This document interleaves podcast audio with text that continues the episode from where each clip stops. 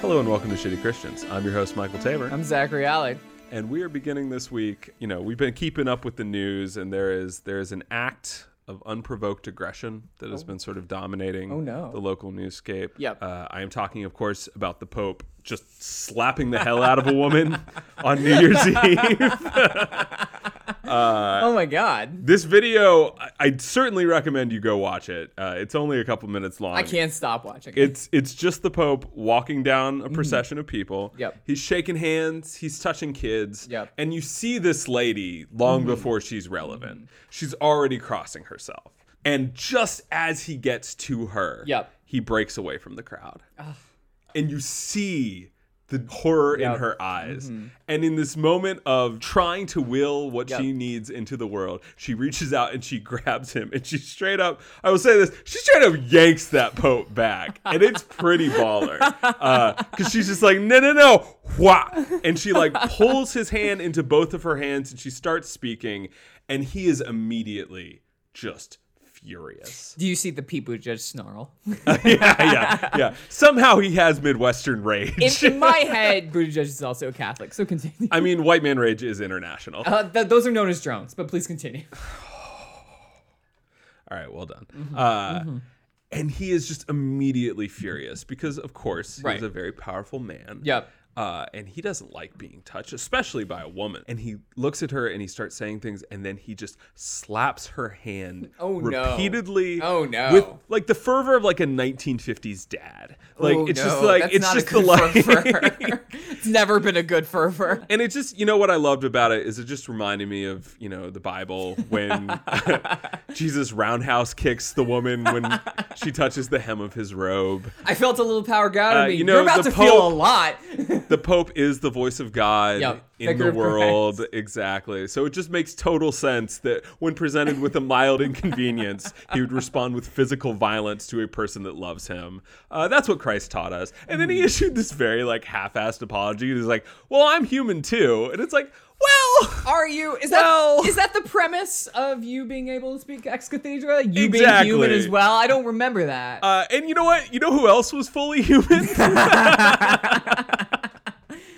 Uh, he didn't Oh, appear to have these problems. Uh, maybe we need to get into the apocryphal text to find out where Jesus goes into like a amateur wrestling match. Aside from Martin Scorsese to make the last temptation of the Pope, where So, speaking of unchecked aggression, President Trump deciding to assassinate Soleimani. I want to pour a little liquor out for for our homie who fought ISIS and Israel.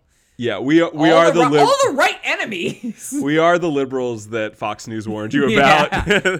we are gonna fly the flag at half No, mast. no, no, no. Uh, Babylon B had a whole thing exactly, Yeah. basically being like, "Well, liberals flew the flag of half Master Soleimani. That's that's too high. Yeah, It's exactly. too high for a hero, a martyr to the cause." So let's let's break this down a little bit. God damn it.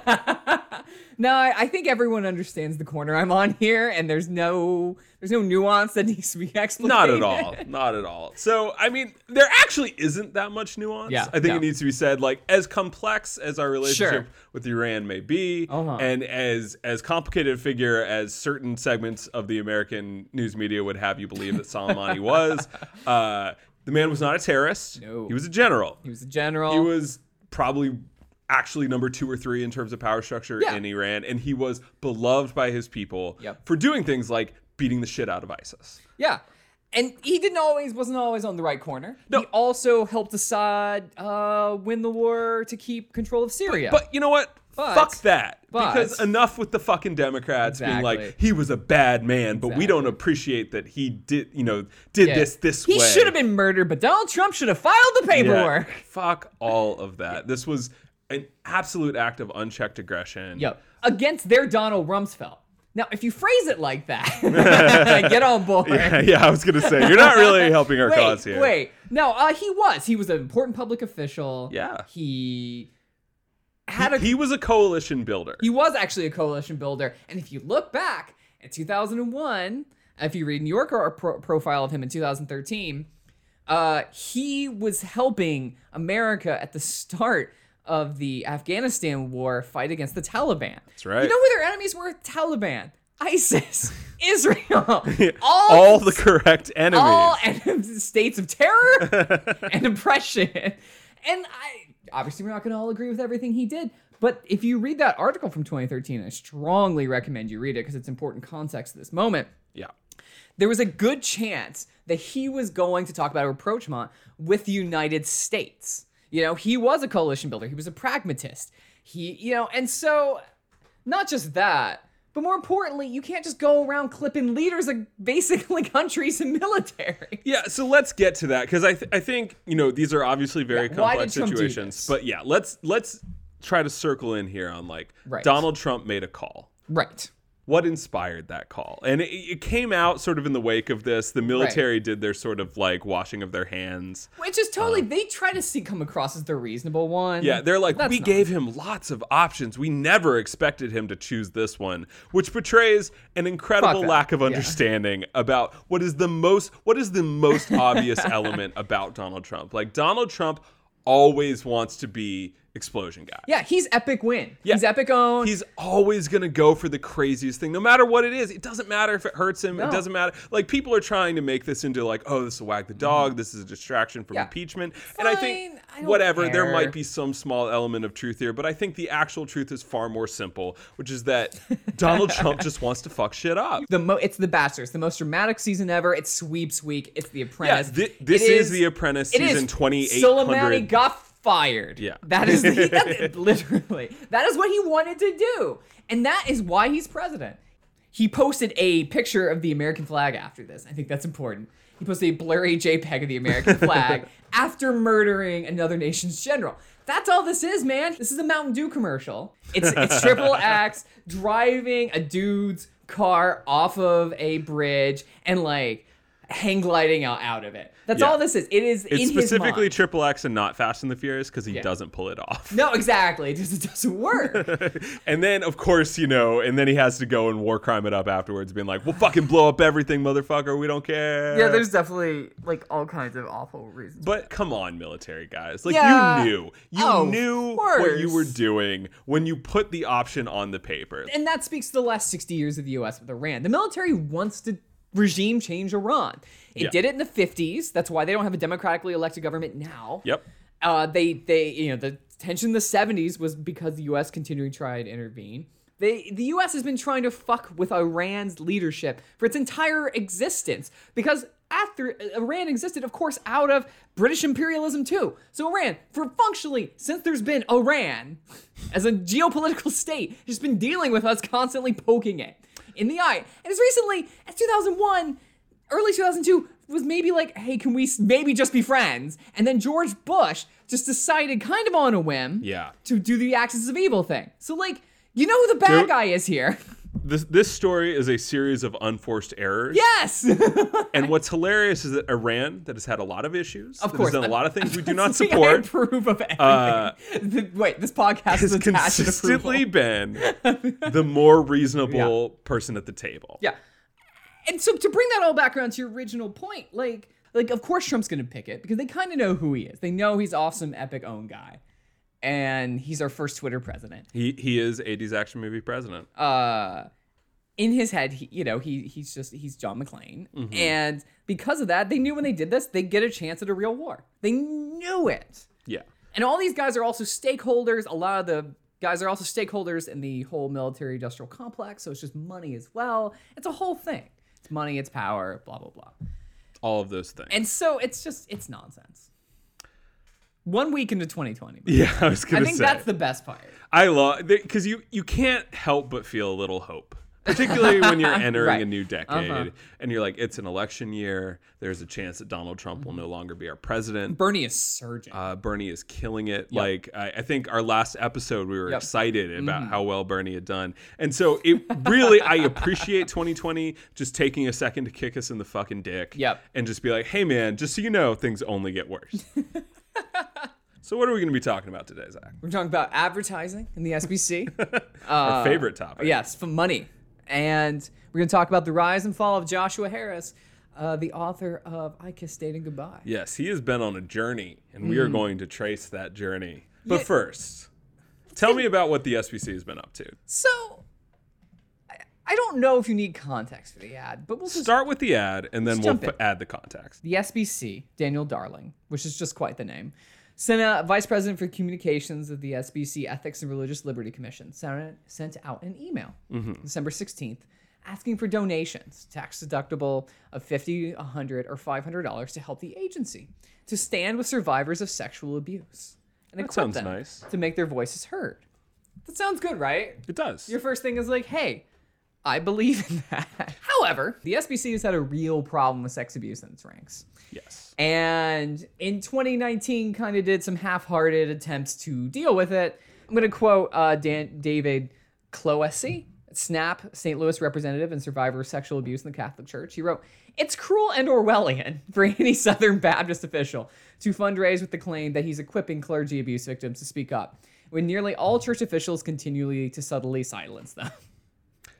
Krista Brown, a SNAP board member, who writes occasionally for the Baptist News Global, said she wishes every clergy abuse survivor could receive the kind of support described in the video, but that's not the reality when the vast majority of SBC survivors receive no support at all. Uh, and as recently as two years ago, according to the Fort Worth Star Telegram, a spokesman from the same office told someone asking to turn in predator that specifically engaging in this matter is not in the scope, role, or authority or their, of their ability. Wow. That's special. That's a new one. You didn't Yeah. even know. I held that one for you because I knew good. you would just be So yeah, so what what makes this so happens? horrifying is that starting in 2018, the Houston Yes. Mm-hmm. Chronicle ra- ran a series of articles basically delineating a widespread problem of sex abuse Yes. in the SBC. Uh, I think it was something like 220 pastors, Mm-hmm. uh, over 700 victims. We're talking about just a staggering level, a a, cat, a spotlight level Yep. uh, amount of abuse that was happening in across the SBC. decades, and you had people who were major lights like Paige Patterson, moving shuffling people around who had been incredibly Oh, accused of absolutely. Uh, abuse, um, things like that. Paige Patterson, uh, who has since been removed from his post, given Mm-hmm. some of his issues with Yep. that, but just an incredible amount of reshuffling and ignoring and trying to handle things internally. The SBC s- came out like, "Hey, we're going to address this." Yep. and this is JD Greer's thing. Mm-hmm. Like, he, we're gonna we're gonna create this whole task force. They spent a literal year putting together all Yeah, of this so information. so in the summer, sort of reached ahead.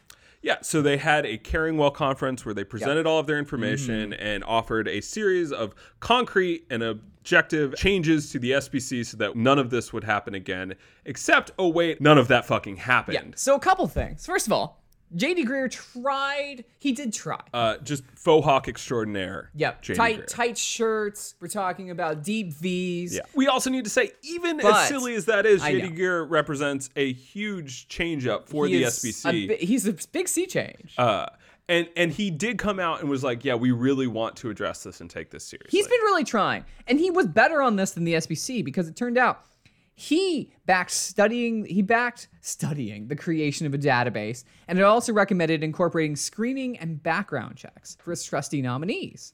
That was shot down. Like, None of those measures were included in the resolutions, and previous consideration of an offender's database in the past was knocked down in deference to individual churches' autonomy. which is one of the big things in the SBC. They're like, hey, we're we're not even really a denomination. We just No. come together once a year. We hang Like, out. All of these churches are autonomous, so there's no way that we could establish what has been the single most asked for thing by victims, which is a database of offending pastors, so that this doesn't keep happening. It's so they so can't do easy. what they're doing, which is exactly what So the Catholic Church is doing, Yep. which is just, hey, pick up, move to another town, man. Yeah, pr- probably someplace poor. This is, in context, the absolute bare minimum. oh, and it's so easy. that an organization could do. You can do is this- just to keep track. with Windows 95. no, I'm serious. You could do this with a T9 calculator. and so the idea that like these things wouldn't Mm-hmm. happen, and yet the SBC and the Ethic and Religious Liberty Commission, which is ELRC. which is the public policy arm of the SBC, so they're not Yes. different. No. uh, would go out and be like, "Hey, you can support us because we're taking this really seriously." Yeah. When the victims are telling you, "Hey, you're actually not." You were doing nothing. Orwellian's a good word for it. Yeah. I'll, I'll go for another one. Douchey. Yeah. It's fucking it is shitty. douchey. And because, like, it's specifically in context. They create this curriculum. yeah, the Caring Well initiative. Yep, the Caring Well Challenge, and to help Southern Baptists address it. And the whole idea is training people so they know how to better respond to great. abuse. It's it's it's trying, but of course, it's optional. Mm-hmm. and it launched to 750 churches. That sounds good, and I'm pleased. 750, not zero. How many SBC churches are there, Michael? I- 47,000. Jesus. So about one and a half percent. One and a half percent. Now, and their response to this, and this is why those people are mad that they're fundraising on it.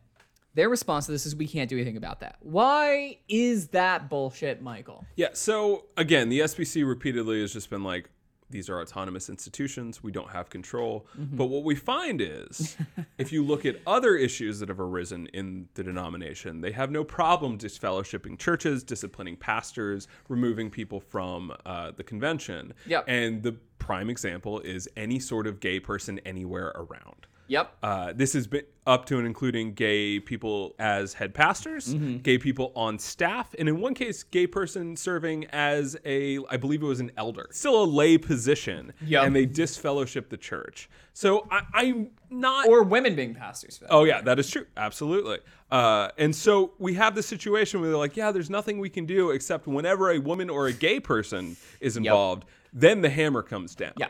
But if children are being abused, the SBC just like throws their hands up and is like, well, Yeah, and when only one and a half percent of your churches Well. are willing to acknowledge the systemic issue that has Yep. permanently eroded trust in this institution. I mean, the Baptists were already bleeding beforehand Oh, course. because they built their back on the culture war, and guess what? They fucking lost. the culture war. Uh, so the the only thing that they have to cling to now is Donald Trump's, you know, his the side his tie. They're just hanging on to his tie. That's their last vestige of relevance. Uh, but it is incredibly, incredibly improper and upsetting that the, after all of this, after victims and Yep. victims organizations are saying this is not the deal, No. for them to come out and be like, "Hey, you can give us money because we're handling it." Always lip service. You know what they've been saying for the last three decades? Don't worry, we're handling it. Mm. Yeah. That's been the party line. And then Like, they're asking for money to him. Don't you want to support women? Absolutely, I do, which is why you're not getting any of my fucking money. Things like a database are just such an important, literally first step that the idea that that's not happening, but don't worry, they're doing things. You could do it by hand. Yeah. Uh, You could do it on papyrus.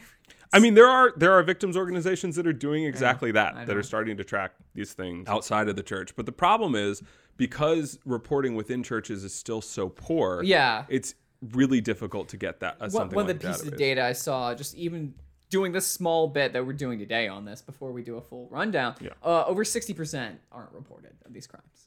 How you know- horrifying is that? These people don't care about uh, women or children at all. Yeah. Now on to happier topics like purity culture. These Oh, wait. wait, things aren't related at all. Aw, you took my bet. no, yeah, exactly. Uh, this completely unnatural segue into Joshua Harris. So Joshua Harris, uh, consciously uncoupled from both his wife and his faith.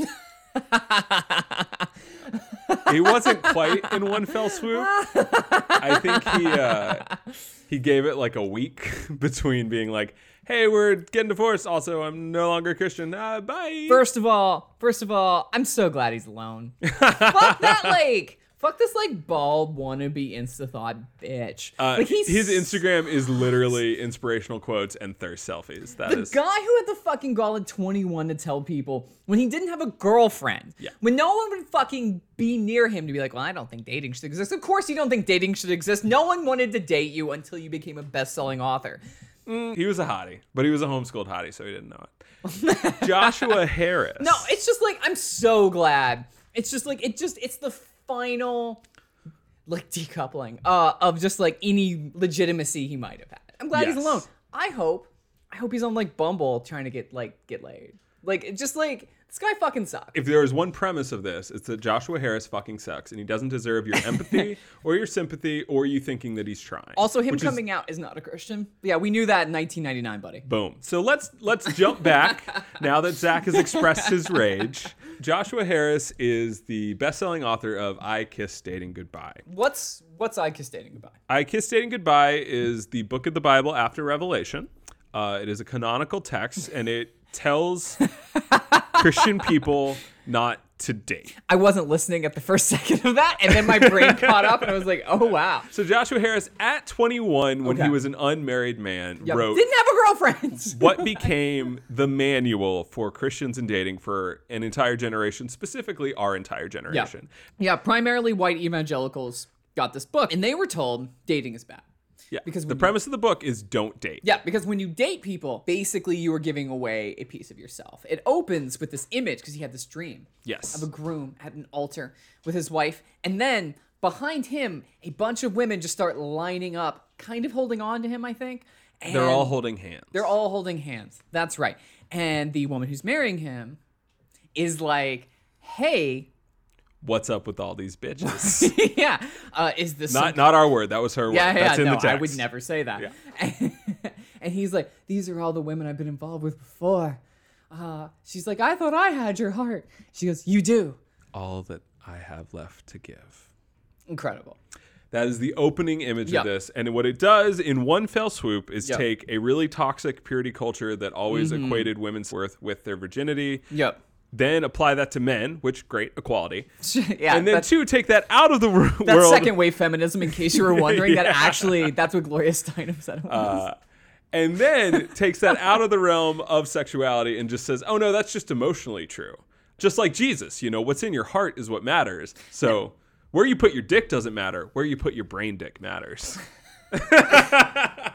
True. Okay. You Yeah. know what? You got me. So, what is his answer? Yeah, So, so- he is like, dating is bad. Don't date. Don't you do should any get dating. married, but don't date. And so, you're asking yourself, unmarried person, how do I go? lonely podcast listener. Yeah, I know you're listening to this, so you're hoping for tips. You're not going to get any. if there's anyone you shouldn't ask, yeah, it's us. How do I get from zero to married? How, what's the answer, Michael? uh, the answer is a little thing that we Christians like to call courtship. So, what the fuck is a courtship? The key c- components are you can't even start interacting with somebody until you're pretty sure you want to marry him. The only Wow. purpose of dating should be for marriage. That's what courtship is. It's dating with intentionality. Second tenant, family gets to be super involved in all of it, which let me tell you from experience, so so fun. Is it cool and fun? It's so so fun. Obviously, you have to be chased. That's like a given. They don't even really we get into it. assume, Oh, not that any of these people know how to have sex, Yeah. but Literally that- a that's- problem that people at the I- seminary I've would known grope around. people who had that problem. Yes, so that that is courtship. It's just it's just dating, but also you need to know the conclusion before you start.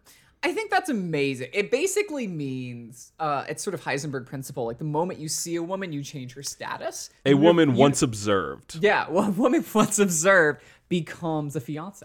Yeah. Oh Well, what it actually does, particularly in practical terms, is it cur- turns like a invitation to coffee into an engagement. The stakes are that high from the jump. So, Shocking that a 21-year-old would have really stupid ideas about how relationships should work. or anything. Yeah. Or anything. Yeah, yeah, as- read my book that I wrote at 20. Fight Club is awesome and cool. Uh, my my uh, my book at 21 were just bad Facebook takes. no, but it's true. That's your though. book at 31. Yes. no, it, it's so like courtship is bad. I, my experience with courtship, I know we'll get to yours. My experience with courtship was my parents agreed. They're like, yeah, courtship seems good, be intentional.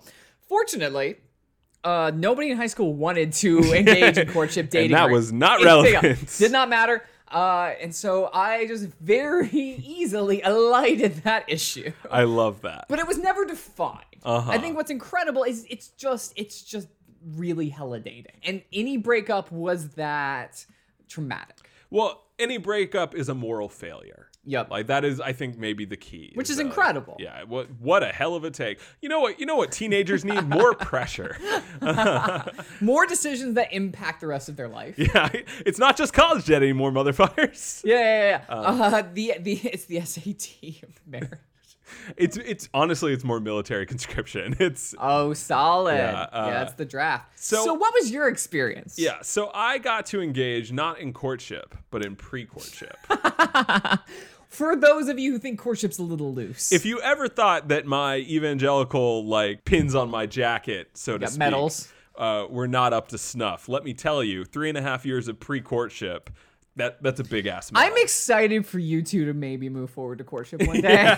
One day it'll happen. My wife's gonna be a little upset when I tell her, but I'm like, listen, I already gave her part of my heart. What do you want me to What are you do? gonna do? She has What am that I part. supposed to do? The- It was weird when she showed up on my wedding day and stood next to me at the altar, though. I was not expecting that. Uh, It was weirder when she had the rings in her pocket. and I need to say, like, this is not a reflection on this person. She No, she's was great. and is great. We were both just victims of a culture that we You didn't were understand. children. Yeah, uh, but like her mother was the one that was really pushing this. So for the vast majority of our relationship, we were always around family. That was- you Yeah. know, they were always supervised. Uh, we didn't kiss because we genuinely believed well. that this was well. Okay, we'll get. uh, we genuinely were trying to Yeah. uphold these insane series of values, uh, and like finally. Two years into this relationship, I'm like, you know what I'm gonna do? Well, what I'm gonna kiss this girl. what precipitated you? What, ca- what was the catalyst? Well, you know, I'm a romantic.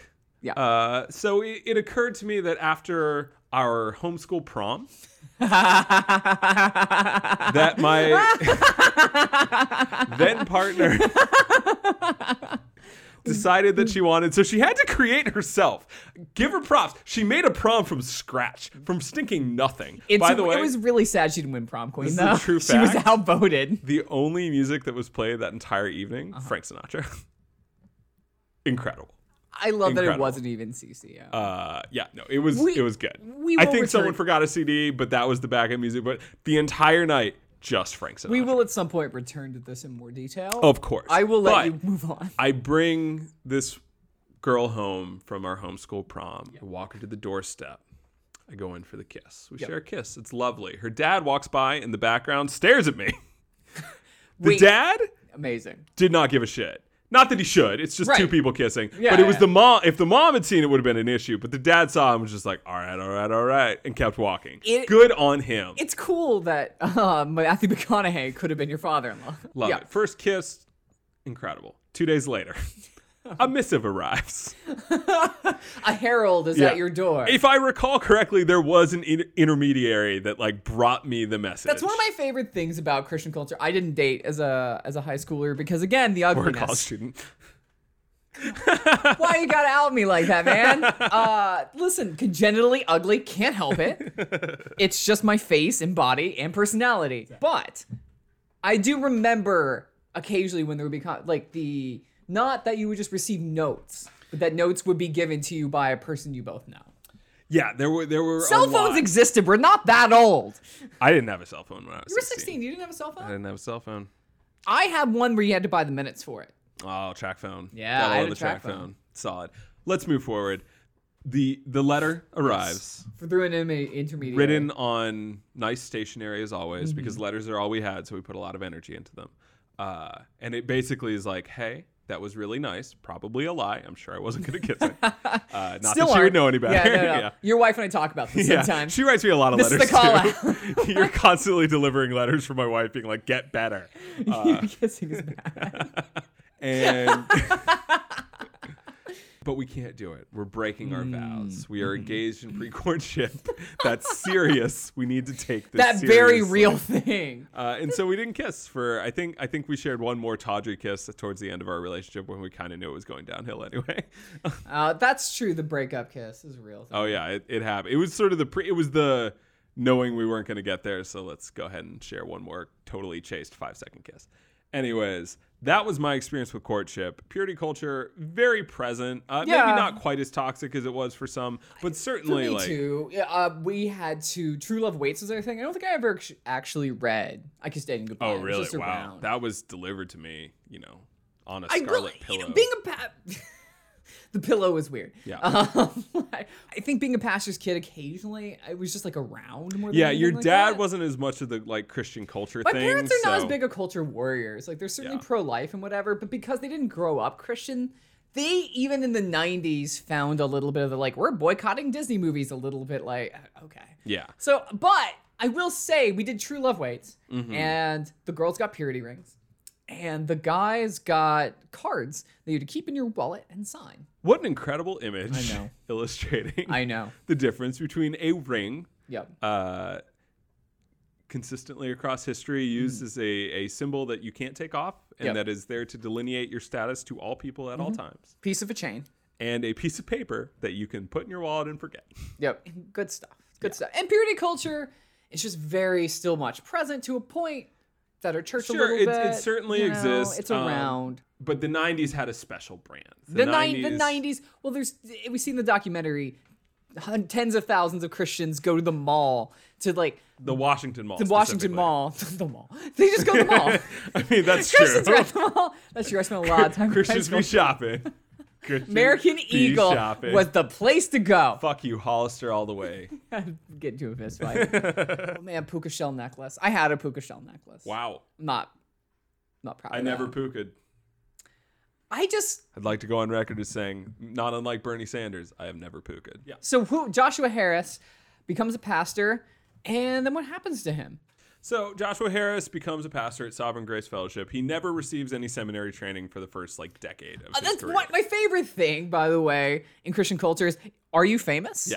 Did you write a book? Is your dad famous? Yeah. You get to be a pastor with a thousand member church at 23 just cuz. Just cuz. it's it, it's like he gets to do surgery. You know, he's like you know he, he can practice law. It really is strange that like this thing that you would think being the spiritual head of a thousand people would require training, wisdom. No, Any of those No, things. same. And he did it for like a while. And then he decided to go to seminary.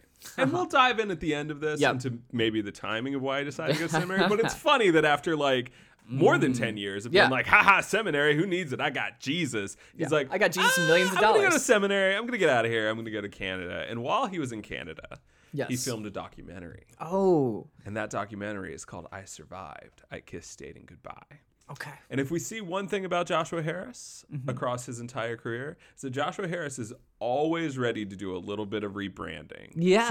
Uh-huh. half assed mea culpa Yeah. for his past sins so that he can keep on moving and keep the keep the plate spinning. Another kind of hair on his stupid face. So now we take Joshua Harris out of the 90s when he was a 21 year old idiot who Yep. was surrounded by a culture that was totally willing to prop up a 21 year old idiot to, Yep. you know, do these horrible things. Purity culture, by the way, patriarchal and garbage. I don't know if we said that clearly enough. This has been used to abuse women and keep them subjugated for a long time. And just because he put a slightly more like egalitarian spin on it does not mean that it's not coming out of this awful, awful. Oh yeah, again the ring. It's, you know, it's terrible. We just need to. imagery. I- we there were need to say purity balls clearly- for girls, not for boys. et cetera, et Exactly. cetera, et It, it cetera. was always bad. He was just the fresh, hot, you know, hip '90s snark he take. On he it. was the Gen Xer. he was. He was. Yeah. He is. He is kind of a perfect Gen Xer. He kind of believed a thing, and then repudiated it, and now is doesn't. and got paid on both ends of that. Yeah. Yeah. Like he is. He is the. uh He's the ultimate tryhard Gen Xer.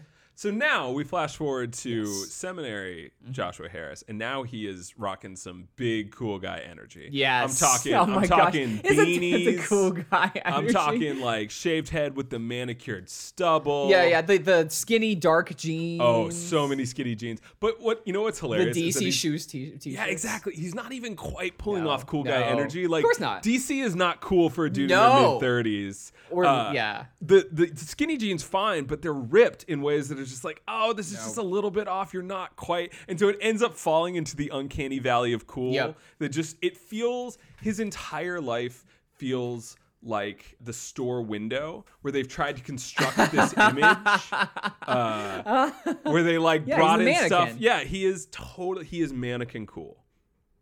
That is Joshua Harris. Josh And Joshua Harris Harris, is has mannequin now cool. decided that maybe, just maybe, he didn't have dating all figured out in his twenties. uh, so he embarks on a, a vision quest of sorts.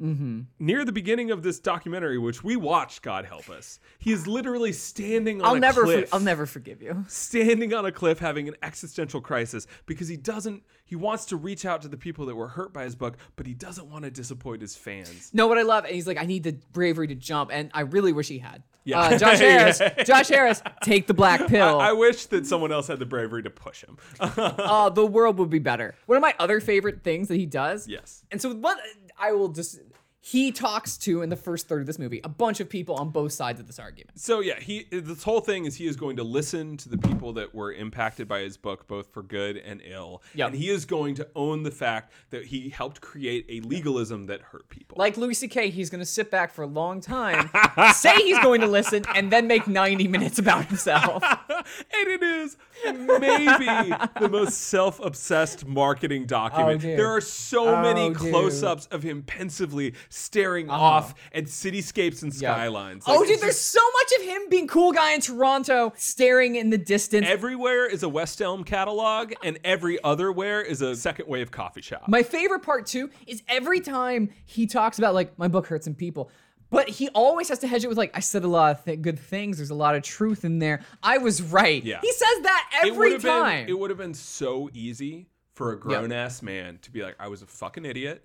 I created a book that hurt Yep. people, and I own that. and he kept the, but he still kept the money. Oh, yeah. He still has millions of dollars from speaking tours, from getting a pastorship job that he didn't deserve, and from book sales. He made millions off of this, and he's, he at no point is like, man, I what if I gave a million dollars away? Yeah. What if I did anything to sort of help address the harm? But he that I can't caused? even. So he keeps the money, and he can't even fully be like, "No, that book." Was No, he he doesn't want to disappoint the fans. That is literally what he Incredible says. He's stuff. got to find a middle ground. Incredible stuff. And and there's all of this like he's hinting at things. Like there's a moment late in the picture Mm-hmm. there's a lot of. where hints. he's there's a talking lot to somebody. of. There's a lot of heavy breath hints. yeah. Well, no, but th- he's talking to somebody that's sort of like, so this is uh, pretty fucking straights only, huh? And Yeah. he's like, yeah, no, I mean, my thoughts have like developed on stuff, and but like he can't just Yeah. say like, yeah, I think that's shitty. Well, this like, movie exists. Uh, I didn't realize in Iran, where there are no Yeah, gays. Ahmadinejad appearing in this picture. uh, you know, two thumbs up. Ahmadinejad being like, no, I read it. It was great. So it is. and here's the thing. When I first watched this movie, what I thought was one, fuck, fuck this dude. Sure. But two, maybe he's trying. Like, clearly, he's a dude that has grown up in an insanely privileged world. He's not going to be a guy that can do that ownership. But, like, listen, not a lot of people step into a public space in any format to be like, I acknowledge I caused harm. sure. Uh, so So like- double down tends to be the. yeah, that's the order of the day for sure. So like maybe there's something here to appreciate. However. However, And then, we learned a couple more things about Joshua Harris. so he when he was a pastor, what happened? So let's go back to Sovereign Grace Fellowship. Okay. Uh, started by C.J. Mahaney, Okay. Mm-hmm. who came out of this 70s hippie movement, the Jesus movement, and founded this both charismatic and Calvinist religious church. Fair and, Series. and for those of you who don't know, that's very weird. Yeah, it's weird. They don't normally go together. No. So he ended up being sort of the like hippie, like Mm. SBC sort of connected, but not really. They were certainly independent, but he had a lot of ties with the FBC because he was evangelical enough. He held the line on theology. They enough. caucus with the SVC is the way to think about Yeah, it. The same way Bernie would exactly. Uh, caucus with the Democrats. So he's been doing this thing since the 70s, Yep. and they bring in uh, Joshua Harris, and he immediately becomes their rising star. He's immediately Yep. given the head of this Washington, D.C. church, one of their premier churches. Mm. And for about 15 years, that's where he is. I think 13 years, that's where yeah, he he's there is. for quite a while. Uh, during that time, in his like 20s and early 30s. uh, CJ Mahaney ends up resigning from the ministry following information that he and other pastors had cover up a series of sex abuse scandals. oh no. Yeah, shocking. I given what we were just talking Wow. about in the Wow. SBC. Oh, Are you saying communities of faith are bad about this? Uh, so if you want the full rundown of information about this, I suggest everyone go read a Washingtonian article. It's called "The Sex Abuse Scandals That Devastated a Suburban Megachurch, comma Sovereign Grace Ministries." It's written by Tiffany Stanley. She talks with a lot of the victims. She goes into Yes. a lot more detail than we're going to go in here. It's Hat a tip. great, great read. But to sum it up. There was a lot of sex abuse happening at Sovereign Grace Ministries. The whole thing was run not unlike the Mormons, where it's just this side of a cult, where Yeah. if you needed a plumber, you're expected to get a plumber inside the church. You know, we we all need to live in these sanctified hovels, and consequently, when sex abuse would happen in this community, Yep. uh, it would go to the pastors, and the pastors would quote unquote handle it. And repeatedly, Ah. it was not taken to authorities. It was being handled internally. Most of these were children, so victims whose parents would take them to authorities. Yeah. Those parents were often chastised for stepping outside of the bounds of this church and for not being willing to forgive, which is a thing that so we see fucked up, consistently. and you see it all the time with like, hey man, they. F-. It's just like, no, dude, they're a predator. So most notably, this happened with C.J. Mahaney's brother-in-law, Okay. uh, Nathaniel Morales. He had been active member of Covenant Li- Life Church since the 80s. Uh, he was known for his beautiful singing voice and for his mentorship at the Congregation of Young Men. Oh no. During that same period, and I'm just going to throw in a content warning here. This is sexually explicit. We've already been talking about explicit stuff, but this Yeah, is going to no, be it's a bit of a, tr- specific a, in bit a way. of a trigger here. Um, Warning, let's I just guess, be yeah. aware. Uh, he sexually assaulted three teenage boys who had been a part of the church. The targeted boys came over for sleepovers at, at the family's home, where he lived in the basement. Morales' patterns were as stealthy as they were insidious. He would approach his victims at night. They would awake to find him fondling or orally raping them. One man said that Morales goaded him with guilt. Morales claimed that if his advances were resisted, he would have to seek out prostitutes and men in bathrooms, and he could get AIDS. Uh, Yeah. Okay. So the men and their families kept that abuse a secret. Oh God, no. Specifically, spoke with authorities after an accusation came up and denied these claims. And then Morales ended up marrying a woman who had five children and abusing those children too. So essentially, they covered it up, They covered it up. and so and because they covered it up, he was able to continue being an Uh, more abuser. children were abused. An investigation commissioned by the church after this all came out revealed that in 17 years between 1990 and 2007, at minimum, five members of the church's upper staff were told of Morales' abuse and none notified the police. Joshua Harris was a major part of this church. Yep. He has acknowledged that he encountered sexual abuse cases that they did not take to the police. And that's where this guy goes from being a misguided asshole Yep. to what he's truly been this whole time, which is a fucking douchebag and a grifter. Yeah. Because you know when he pieced out in 2015 to go to seminary, it was after the sexual abuse scandals had come out, but not only that, Uh-huh. it was after the money dried up. Oh, of In course. 2012 and course. 2014, the assets dropped from 6.2 to 2.8 million. And then all of Hmm. a sudden in 2015, he's bouncing to go to seminary way the heck away in Canada. wow, weird. Uh, the guy's a grifter. Yep. He was a grifter that sold harm Yep. to the tune of 1.2 million copies. Gosh. Then he got to be the pastor of a megachurch. And when that dried up, he went off to seminary. Yep. And when that wasn't working for him anymore and the money wasn't good anymore, what would he do? He got out the game, divorced his wife, ended his relationship with Faith, which, you Yeah, know, of course. I, I mean, I would say just was public about. yeah, it. yeah, I was going to yeah. say that was He already just- dead. He just realized because he was on the culture war side, he was using faith as a culture war thing to make money. Yeah. The culture war shifted. He moved on. yeah, he couldn't make money anymore. He wanted to be cool guy. He so he needed to rebrand. Yep. And looking back on that, you can see this documentary as the beginning of the rebranding. Yeah. So what's he doing now, Michael? So now Joshua Harris is a wordsmith. Ah, That is well, literally how he markets himself. He's a marketing guy. I- what does he do? He helps people tell stories, which, to be fair, is all he's been doing his entire career. So, like, maybe that's pretty normal at that point. He bills himself as a wordsmith and storyteller. He helps clarify, then amplify messages that matter. hey Josh Harris. So- Yeah, fuck off, Joshua. Fuck off, Josh Harris. You were never, you were never Christian. You were just. Uh, You're never the real deal. Um, you were- you- grifters let's the- not let's not let Christians off the hook. though. No, no, no, no. Of course, no, no, no. Christians enabled this grift. Yeah. they were mar- they were a mark, but more than that, it started out as symbiosis. Mm-hmm. He was just a guy who was selling what the generation before wanted to sell to, to our generation of kids, Mm-hmm. and to, he the, sold to the it next generation. very successful. He sold it very well. Oh, you know what I'm realizing? Tell me. Josh Harris won. Oh yeah. Oh, he definitely won. Only thing that is him not winning is that he's just alone doing a I'm marketing. happy thing about that. Like nobody, Nobody- cares. Nobody about. have sex with Josh Harris, please, please, please Do make him yourself- court you. Please make Josh Harris Yeah. court you. Make him court you. Don't kiss him until the altar, and then when he gets there, line up all of the Yeah. people that he's harmed around you and tell him to fuck off. I'm talking catfish the hell. out of Catfish Josh Harris. Harris. If you see him on the street, yell at him, call him names. You know what? I'm gonna say don't don't yell at him, don't harm him, just shave him. just take that manicured stubble off his stupid face. Like he's not just a grifter, he's a villain. He Yeah. covered up sex abuse. Yeah. He was part of this. And just as a very, very, very brief side note at the end of this, and then we'll finish up this episode. One of the th- interesting things about CJ Mahady and Sovereign Grace Fellowship is the relationship that they had with the SBC. Yes. Albert Moeller is still one of the top names in the SBC. Oh yeah, president of Southern Seminary, which is the flagship. In 2016, Oh god. long after the allegations had come out against CJ Mahaney, long Yep. after he had already resigned from Sovereign Grace Fellowship, long after this was all out in the open, Mm-hmm. Albert Moeller introduced him at a panel. And he had this cute little joke where he said, So, you know, I know I'm going to be introducing my friend CJ, so I hopped on Google to do a little research. Immediately, knowing laughter in this pastoral conference. Oh, Just a no. bunch of pastors laughing. A bunch of men. of, yeah, yeah, well, that goes without saying. Exclusive, but basically just all And men. he goes, and you know what I found out? CJ Mahaney is a Redskins fan. Uproarious laughter.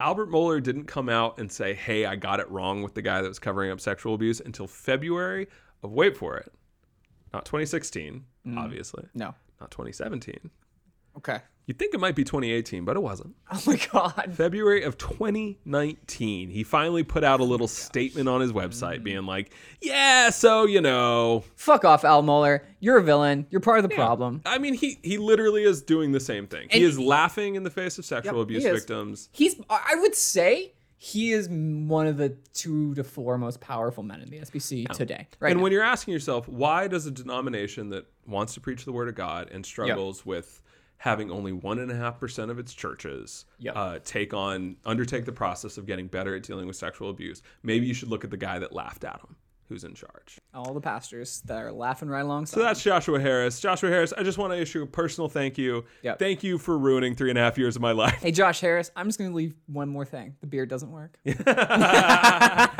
So we are the Shitty Christians. My name is Michael Tabor. You can follow me at Michael Tabor on Twitter. My name's Zachary Allard. You can follow me at Zachary underscore Allard. And you can follow our site at, at shitty underscore pod. You know, if there's two things I could ask you to do uh, after you listen to this, it is one, dismantle capitalism from the ground up, and two, rate and review us on iTunes. If you could do those two things, that would be great. Thank you so much. This has been Shitty Christians.